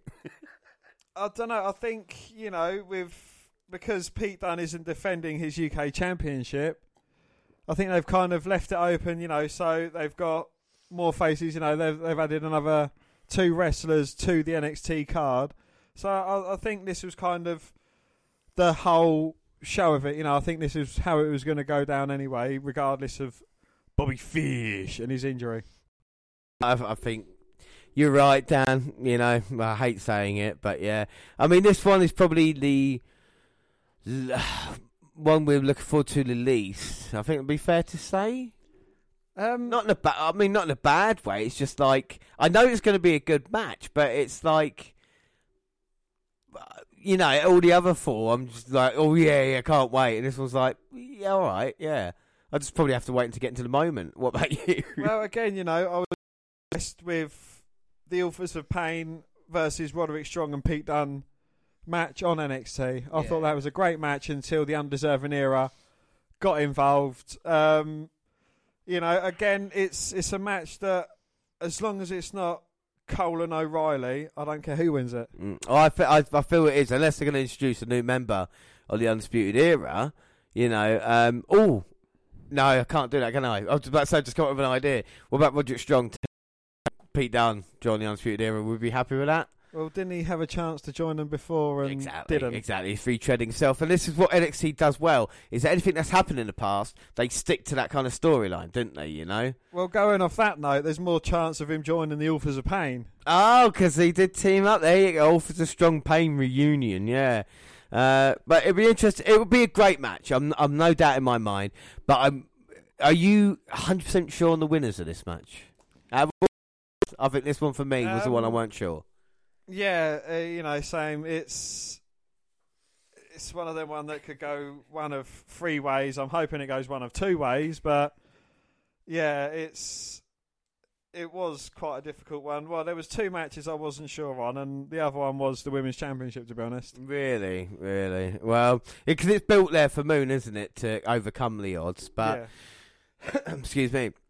Uh, we'll see what happens. Like I say, oh, they're all going to deliver, and then finally, Dan, the last match we haven't talked about yet. Yes, and that is the 311 boy, the undefeated, undisputed NXT champion of the world, going against another one of my guys, Aleister Black. And I don't know if it says it all, but I'm wearing my Ali B You t-shirt tonight, so I've, I've let you not wear the Enzo one as the Ali B one here tonight because, of course, you lost the year end predictions and predictions we all place later on. But this must be difficult for you. My guys fight off. You might remember last year at NXT Brooklyn, it had Drew, it was Drew McIntyre versus Bobby Roode. I was split. How are you feeling now? The shoes on the other foot. Um, well, again, you know, I think I've kind of taken more to Aleister Black than I have to Cien, even though Cien has impressed the hell out of me. He's had some great matches. Um, you know, the match against Johnny Gargano, for example, Yes, that yeah. was absolutely brilliant. Um, but you know, I'd I'd prefer personally, I'd prefer Aleister Black to win than Cien. But again, you know, we're all winners if it's a great match. And we've seen Aleister Black; he's had some great matches. Cien, he can have a great match as well. So you know, both hopefully both of them together can have an epic match. Yeah, well, I I completely agree with you. You know, we've seen how good Aleister Black's been. We know how good Cien is. I think Cien is the most improved guy on the entire roster when it comes to um, change of character. You got to imagine Cien. It's a bit like the New Day in a weird way of like coming out this bland babyface being booed, and everybody thinking, "Oh no, it's another Sin Cara just without his mask on," you know, smiling and doing stuff. Uh, it didn't work at all. And then Zelina Vega coming in and basically changing Cien and this character, and, and the beauty of it as well is NXT, the booking, getting behind the Cien character as well, and actually giving him victories. Like you say, the, the amount of Johnny Gargano, and of course the victory against Drew McIntyre, which was the biggest of his life, the biggest fucking shock of my life. Uh, but Cien, exactly, tonight he could lose the title and hold his head high. He's gone for a couple of takeovers as champion. He's delivered in ring. If he got up to the main roster, I'd be very interested in seeing a Cien versus AJ Styles match, or you know, a, a people like that as well. I think it's, it's a win-win here tonight. Uh, I think Aleister Black is the favourite going in, but it wouldn't surprise me. We talked about off-field shenanigans. If that was to happen, of course, Drew McIntyre. So I, you knew it would be a takeover about me mentioning him. Is ready for action. You know, we're going to talk about tomorrow on the uh, WrestleMania live show about other guys being ready. McIntyre's ready. If he comes back to NXT, he's got his uh, eyes set on CM. But we know McIntyre works better as a heel than he does a face. And and Black, well, Cien, that match is there. Triple threat. I, it, possi- this is the great thing about NXT. Little bit of possibilities. You know what I mean? Indeed, yes. Well, that you know that also goes on to say, will we see anyone in the crowd tonight? I mean, you know, we, we've we've normally seen new wrestlers in the crowd, you know, or people that have recently signed. I know not a lot of people have signed recently, or you know, they've kind of really made themselves known, and it's not the signing season. But will we see anyone? Well, this is the thing, you know. Um, the interesting thing about this is that NXT throws up all sorts of surprises. Now we've not heard of any signings recently. You know, like we said, we've got Ricochet and EC3 debuting tonight. Do we need people in the crowd? But it it literally could be anyone. Just you know, I mean, my, the dream is to see like someone like Cody Rhodes in there. I know it's probably not going to happen, but you know, someone of that ilk to be in the crowd and be like, "Oh my god," you know, he's going to be coming Kenny soon. Omega. Yeah, exactly. But because at this moment, NXT has been treating the talent greatly, uh, great, and also on the main roster with Nakamura getting a chance, people like Asuka, the future's coming up now, you know. So um, I'm happy to see it. I'll tell you what, you're not happy to see the fact if we talk about the WWE Network's kickoff show. Uh, we see Adam Cole now with one half of the tag team titles over his shoulder. I guess he's going to have to pull double duty here tonight. We see Baszler and Ember Moon arriving as well. Uh, but no, the title match should be great in the, in the main event here tonight. Um, again, like you said, they're, they're both going to deliver, really, aren't they? Yeah, yeah, I'm hoping so. And uh, you know, uh, out of all of these, do you reckon there could be any shock results? You know, any either quick matches or you know just complete demolitions. I don't know. Maybe of Black Cien could be like that, you know, if they wanted to. Uh, like, potentially every match. I think the biggest surprise would being would be the winner of the North American title. If Velveteen Dream was to walk away, I, at the end of the night, I'd probably go, "Oh, that does make a bit of sense, actually, doesn't it?" You know what I mean? So. But again, you know, correct me if I'm wrong, but Lars Sullivan, he still remains undefeated. He does, he does. But again, exactly, it throws up all sorts of things. So that could happen. Just imagine one of the high flying guys going up to get the title, slips out, and then Sullivan's standing there and catches it like this. You know, we we could see anything. But I want to go talking about the North American title though. I want to concentrate on my guy at this moment in time because he is making his debut tonight. So Ethan Carter third. Well, 34-year-old real name Michael Hutter was born on March 18th, 1983 in Wilbur, Ohio. After originally working for WWE, he shot to fame after leaving the company to work on the independent scene. He signed for TNA Wrestling in 2013 and held the World Heavyweight title on several occasions. Carter left the company in January and was confirmed his return on January 28th. Well, EC3 signed for WWE as a youngster in 2009. Developmental territory Florida Championship Wrestling before spending three years in NXT. He left WWE in 2013 and spent five years on the independent circuit before signing for TNA. Well, his title history is uh, TNA World Heavyweight Champion, defeating Kurt Angle July 1st, 2015. He's a TNA World Heavyweight Champion, again, defeating Matt Hardy January 5th, 2016. He's the uh, GFW Impact Grand title winner as well, defeating Moose August 3rd, 20. And like we said, six foot, 205 pounds. I think he's a little bit bigger than that now. He is ripped, isn't he? Uh, previous names, Dan? Uh, previous names he's gone as Mike Hutter in OVW, Michael Hutter, Agent D in FCW, Agent B in FCW, and Derek Bateman in FCW. Yeah, and uh, his finishing moves, of course, the Mantastic Sweet Meat Sizzler, the one percenter, that's the headlock driver, the leg lock, of course, the ECD, which is the Ethan Carter driver. Notable feud, Rockstar Spud and Matt Hardy, and EC3 brings a completely different complexion to uh, NXT, a touch of class, if you would. He belongs. He is the one percenter, and he deserves to, you know, push NXT forward and, and make it even bigger and better than it was once before. Have you got an argument about that, Dan? Um, I have, yes, and his name is Ricochet. he was born Trevor Mann, November the 10th, 1988, so, you know, only seven days after 311 boy himself. Um, his hometown's from Paducah in Kentucky.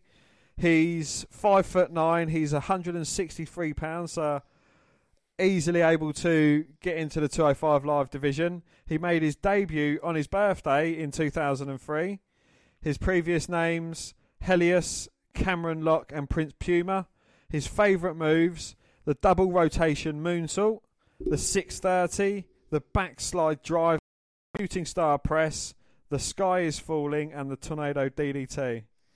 Well, Ricochet is vessel for IPW, I, I, IWA Deep South, IWA Mid South, IWA Mid South South Deep. No, I'm joking. Chikara, Dragon Gate in Japan, DG USA, and many more companies. And EC3's accomplishments were amazing, Dan, weren't they? Like I said, TNA champion. I mean, how many was on that list? I bet you Ricochet can't beat that. Well, Oh my God! let me just take a deep breath. He won the Chikara Young Lions Cup, defeating Chuck Taylor. The RPW Junior Heavyweight title, defeating Distin Reyes and Chuck Taylor in a three-way match. Dragon Gate Open title, uh, opened the Triangle Gate title with CIMA and Dragon Kid defeating Nakoi Tazaniki, Takuka Shigara, and Yashuki Kanda. I am impressed you attempted those Japanese names here on the live show. Uh, lots of Dragon Gate Open, the Dream Gate titles, of course. Junior Heavyweight Champion, Lucha Underground, uh, Lucha Underground title winning. He won it in a Battle Royal. He's won the RPW, the Revolution Pro Wrestling British Tag Team title with Rich Swann, defeating Paul Robinson and Will Ospreay. Yeah, we'll get onto that in a second. Uh, the New Japan Pro Wrestling Never Openweight Six Man Tag Team titles. Um, Lucha Underground title again, the IWGP Junior Heavyweight Tag Team titles, and the PWG World title as well. And uh, Dan, you've gone extensively in the back catalogue, so to speak, and you've pulled, you went through every. Well, you tell us, you went through every single one of his matches, didn't you? And you've selected just a, a few to go through. So why don't you start? Um, yeah, you know he's he's defeated. Uh, well, he's been in a match with Chuck Taylor, uh, Die Hard, Ricochet, Tony Gall- Tony Galloway, and Ty Blade in a five-way elimination match. Yeah, that's all the way back in 2006. Uh, like the Mid South, he was in IPW, IWA Mid South. He finally got his first victory, March 17th, 2006, against Chuck Taylor. Yes, uh, that was in the Mid South. He defeated Vortex. Um, him and El Nuevo Rey defeated Double Ninja, Ninja, and La, po- La Pugla. That was in WWC in Chikara. He Claudio Castagnoli defeated Ricochet, and Claudio is better known as Cesaro now. Wow. Yeah, I know. Well, you told me that, Dan, so that's quite cool. Uh, IPW, uh, OMG defeated Ricochet. One man gang. Yeah. Necro Butcher defeated Ricochet. Uh, Ricochet's defeated El Generico. Yeah, that was in Evolve 1 in USWO ATL USWO Tag Team Champion match. Damien Payne and Josh Crow defeated LT Falk and Ricochet. 10. Um, yeah, you know, he's uh, he lost to Johnny Gargano for the Freedom Open Gate Championship in 2012. Yeah, he. Uh, I mean, there's a lot. Of, Akira Tozawa. He he teamed up with Pac, aka Neville, to defeat Chuck Taylor and Akira Tozawa on April 1st, 2011. Uh, PWG, Evolve, HWA, loads of different promotions. Young Bucks defeated Ricochet and Rich Swann in the first round. September 28th, 2013, SWE, Zack Sabre Jr. defeated Ricochet. Uh, and in 2013, in XW uh, WXW, he lost to Drew Gulak as well. Yeah, so this is all the people he's wrestling. And then a couple of major dates, Dan, major dates. Uh, yes, in October 27th, 2013, in RPW, Ricochet defeated Will Ospreay. And if you want to see a video of that match winning 630, go to WWE YouTube channel, uh, WWE YouTube channel, WWE Network View YouTube channel, and watch it there. And then Rick and Ricochet defeated Paul Robinson and Will Ospreay to win the British Tag Team titles. And then Uh, March 16th, uh, RPW, uh, British Tag Team Champions Ricochet and Rich Swann defeated the Young Bucks to retain the titles. Uh, Terry Fraser and Sha Samuels defeated Ricochet and Rich Swann to win the titles. Yeah, and again we've got clips on that. It was the quadruple super kick, if I remember right, for uh, Rich Swann and uh, the Young Bucks. A fantastic match, and like I said, going against the uh, the late Chris Travis, uh, against Austin Aries in IWF, against Tony Nese in Evolve 28 as well. Yep. Uh, again, he Ricochet finally defeated Drew Gulak to win the vacant HOG heavyweight title. Yeah, he. Uh, he, Candice LeRae, Joe and Ryan defeated Ricochet, and Rich Swann, and Christopher Daniels and Frankie Kazarian. So Candice LeRae, Joe and Ryan were teaming uh, to retain the tag team titles in PWG. Um, he's defeated Johnny Mundo, who is, uh, of course, Johnny Impact or Johnny Nitro. Yeah, uh, he, you know, like I said, became Prince Puma and won the uh, Lucha Underground Championship. Uh, like again, Justin Jushin Thunder Liger defeating uh, Ricochet, teaming up with AR Fox and Jushin Thunder Liger defeating Roderick Strong, Christopher Daniels, and Kazarian. It's a, basically it's a who's who. Big Damo defeated Ricochet March 16. And um, April 2nd, 2016, WrestleCon, Matt Sydal, aka Evan Bourne, Rey Mysterio Jr. and Ricochet defeated Brian Cage, Chris Hero, who is Kassius Ohno, and Zack Sabre Jr. So it's kind of who's who, who's what in wrestling. You know what I mean? Yeah, and definitely. Um, you know, and in New Japan Pro Wrestling, Dave Finlay, Ricochet, and Satoshi Kojima. They defeated the Bullet Club, Adam Cole, Matt Jackson, and Nick Jackson. Exactly. Um, you know, January sixth, twenty seven. Rose versus Ricochet. I mean, he lost, but again, you know, Ricochet defeating Lio Rush. Oh, Drew McIntyre defeating Ricochet. Oh, it must have been a fluke. Um, you know, Ricochet's defeated Rey Mysterio Jr. Again, a lot of matches against. It's basically a who's who of anyone who's been in WWE or NXT. yeah. And then we get to January sixteenth, twenty eighteen. Take it from there, Dan. Well, January 16th, WWE.com has announced Trevor Ricochet Mann has signed a contract with WWE. And uh, at an NXT live event, February 22nd to the 25th, 2018, Ricochet defeated James's man, Buddy Murphy. Yeah. March 17th, 2018, Ricochet defeated Adam Cole, which obviously, you know, that's not going to be hard. Uh, and March 28th, Ricochet was revealed that he'll be the final member of the ladder match at WWE NXT TakeOver New Orleans for the vacant North American title. Yeah. So I mean, a lot.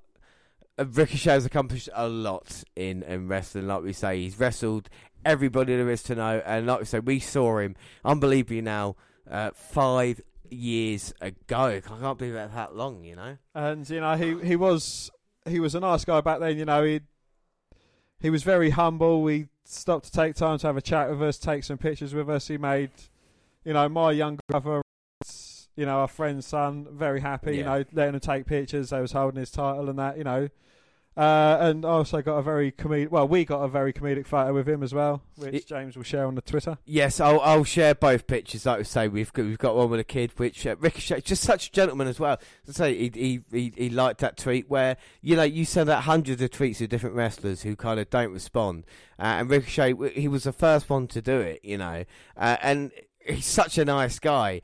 Um, we, we know we talk about going into it. This is the thing about independent wrestling, and this is why NXT is important as well. Is because WWE, yes, it is the biggest and the best, you know, but there is something about other wrestling companies and other styles of wrestling that can be brought together. And NXT has done this perfectly. You know, it is the best independent going, but you have to support kind of. I don't say support indie wrestling, but me and Dan saw, or Dan and I, sorry, saw it in our in our local, you know, town nearby, in front of what? How many people? Two hundred and fifty people, if that, you if know. that, yeah. And we see a talent like that, and that's why you go to these events. You know, think about it like this: you go there. What about if you see a guy who then gets signed to the WWE? You know, Dan and I are very lucky to see countless guys go on to have We have, success. You know, from Young Bucks to Marty Scurll to the, the way they've gone now to people. Well, Drew McIntyre, of course. Apollo Crews. Apollo Crews, uh, Rich Swann, you know, Yeah, before, yeah. before, you know, he came cruiserweight champion as well. Uh, there's so many big Damo, you know, uh, Killian Dain in NXT, and so it's really important to go out there wherever you are, you know. Wherever you are in the world, there's going to be a wrestling event nearby. You know, uh, even if it's a local bingo hall or at a church hall or something like this as well, and that's what's important. And um, that it brings a more personal feel to it because you can meet these guys and you know like when you pay $70 or whatever it is at WrestleMania Axxess to get a signature with these guys yeah it might be a, a 5 or $5 whatever it is but you're you're you're face to face and you have all the Yeah. time in the world Well, you know? you know, you, you got to have a quick chat with uh, Drew McIntyre. You shook his hands, a couple of photos. You know, I think you also got a T-shirt. Yeah, we got a T-shirt as well. We had a chat about that. Uh, got him to sign my, my Rangers top. But even with Ricochet, I mean, should we tell a knick-knack story now? Is that, Yeah. is Yeah, that fair? Yeah. Well, no, I just I just tell it. as Soon as we are live, yeah. So we went there, me, uh, Dan, and, and a friend of ours as well. Uh, very very close friend of us, but he's known to have a drink or few. You know. Yes, well, you know, and the thing is, he's unlike myself and James. He's not that interested in wrestling. Yeah. You know, he just went along for the event and to spend time with a couple of mates. Yeah. So we're, we're, we're sitting down, we're enjoying it. Of course, there's a bar there. So he's at the bar most time, but we sit down, we watch this incredibly ricochet, uh, incredible ricochet match. To get a little bit backstory, we went there because it was near my birthday, and we are going to go see Colt Cabana. That was who we were going to listen to Colt Cabana's podcast, and this kind of gave me, you know, an idea to start the WNR podcast and stuff like this.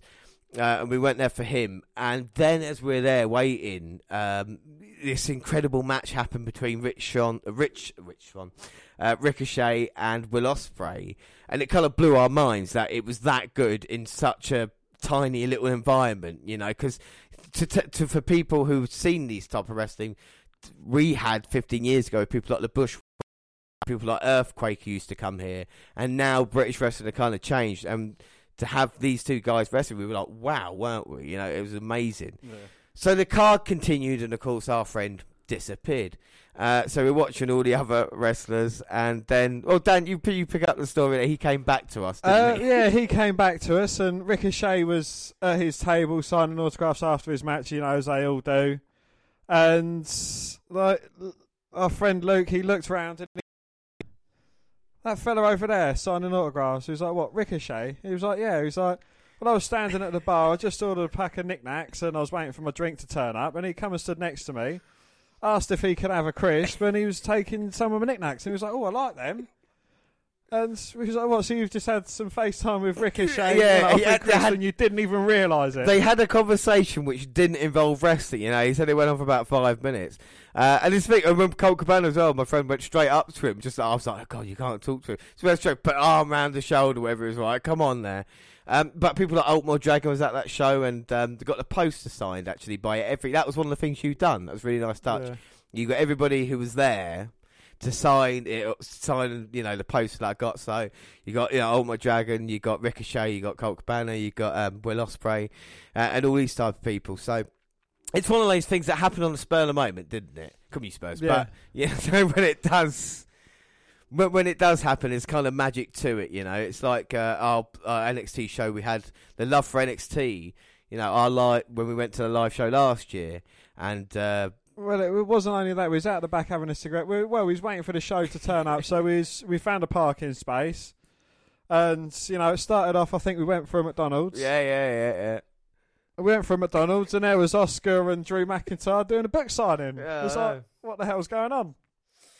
But anyway, we was back up by the right before the show started, and we was just about to walk round, and then we see a couple of big black coaches pull up, and you know, we being a bit nosy, we wandered over to have a look, and uh, it was all the NXT wrestlers. I was getting off the coach and going in through the back way, and we got a few pictures and videos which are on our Twitter and uh, Yeah. on our YouTube I, channel. I, but I, honestly, yeah, and uh, we got it from there, and I couldn't believe behind, you know, behind us because we, we were there, weren't we? It was like, look who's there, it's Drew McIntyre and Asuka. Just like, Yeah. what's what's going on?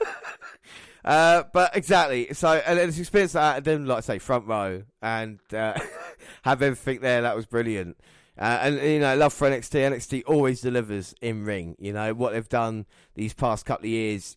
You think about the amount of stars that they've lost. You know, we talk about Finn Balor, we talk about Nakamura, we talk about Samoa Joe, talk about Charlotte, Banks, Bayley, the, the, the tag teams that have come up as well.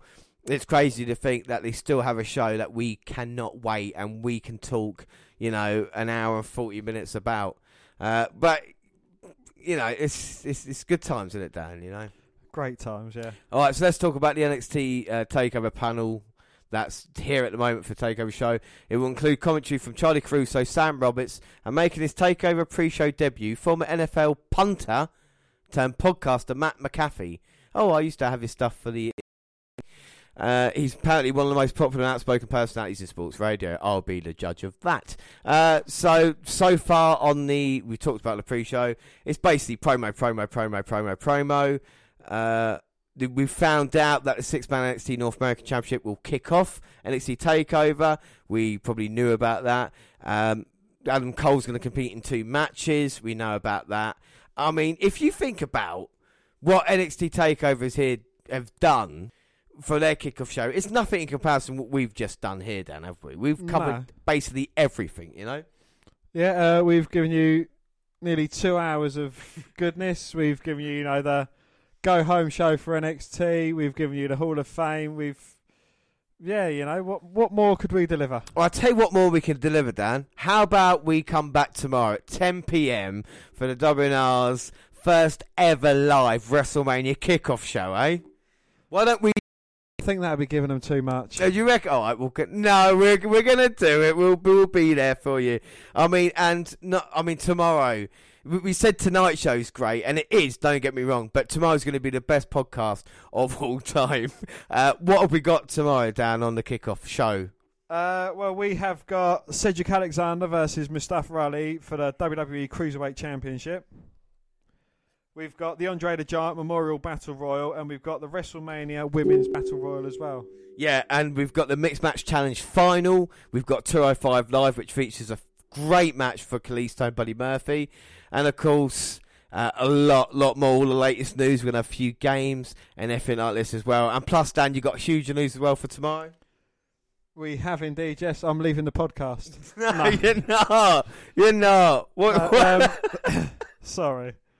Uh, well, you know, we're gonna we're gonna have a new debut on the podcast. yes. It is going to be the debut of Do you want me to do it? you. Do it. Go on. It's, All right. it's, it's been your baby. I've promised it and I've delivered it. The WNR promises, the WNR delivers. That's our tagline and we always stick to it. Uh, we are having tomorrow, we're going to have a brand new theme song. We are. We're going to have the announcements tomorrow. We cannot wait for that. So we are tonight, today on this episode, going to say goodbye to our old theme tune because we uh, tomorrow we are going to unveil the brand spanking new one. But before we say goodbye to the W Network Review theme, we got to say goodbye to each and every one of you. This flies by the WWE Network Review live show. It really does all the time. We'll be back tomorrow, of course, 10 p.m. for WrestleMania. WNR hashtag WNR Live. We'll have the links and everything like this on our Twitter feed and of course Facebook.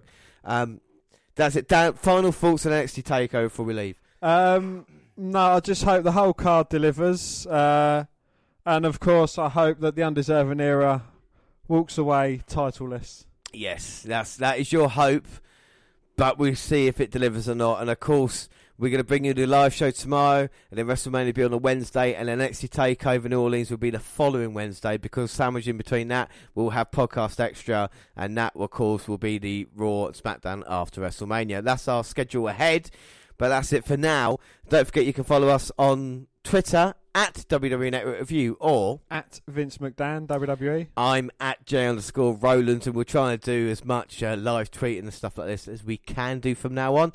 We also got a friend on Twitter who's a bit lonely at the moment. Yes, we have. It's Mini Chris Benoit, and he's just trying to make the world a better place. And you can follow him at Mini Chris Benoit. Yeah, across all the Google platforms, WWE Network Review on Google Plus. Send us an email to podcast at gmail.com. We're also on Facebook. Yes, Facebook, come and find our page and give us a like with the WWE Network Review podcast, or you can come and find me and add me as a friend. I am Vince McDan.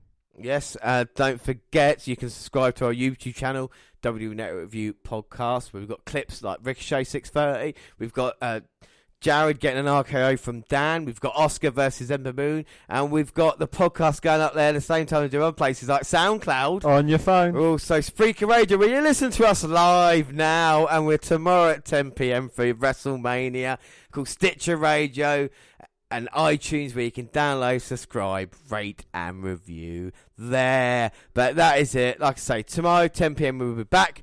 But for today, that is it. I have been James Rowlands, and as always, I was joined by. Damn right. Thanks for listening, buddy. And Dan, let's say goodbye to the old theme tune. Bye bye, old theme. Goodbye, old theme tune.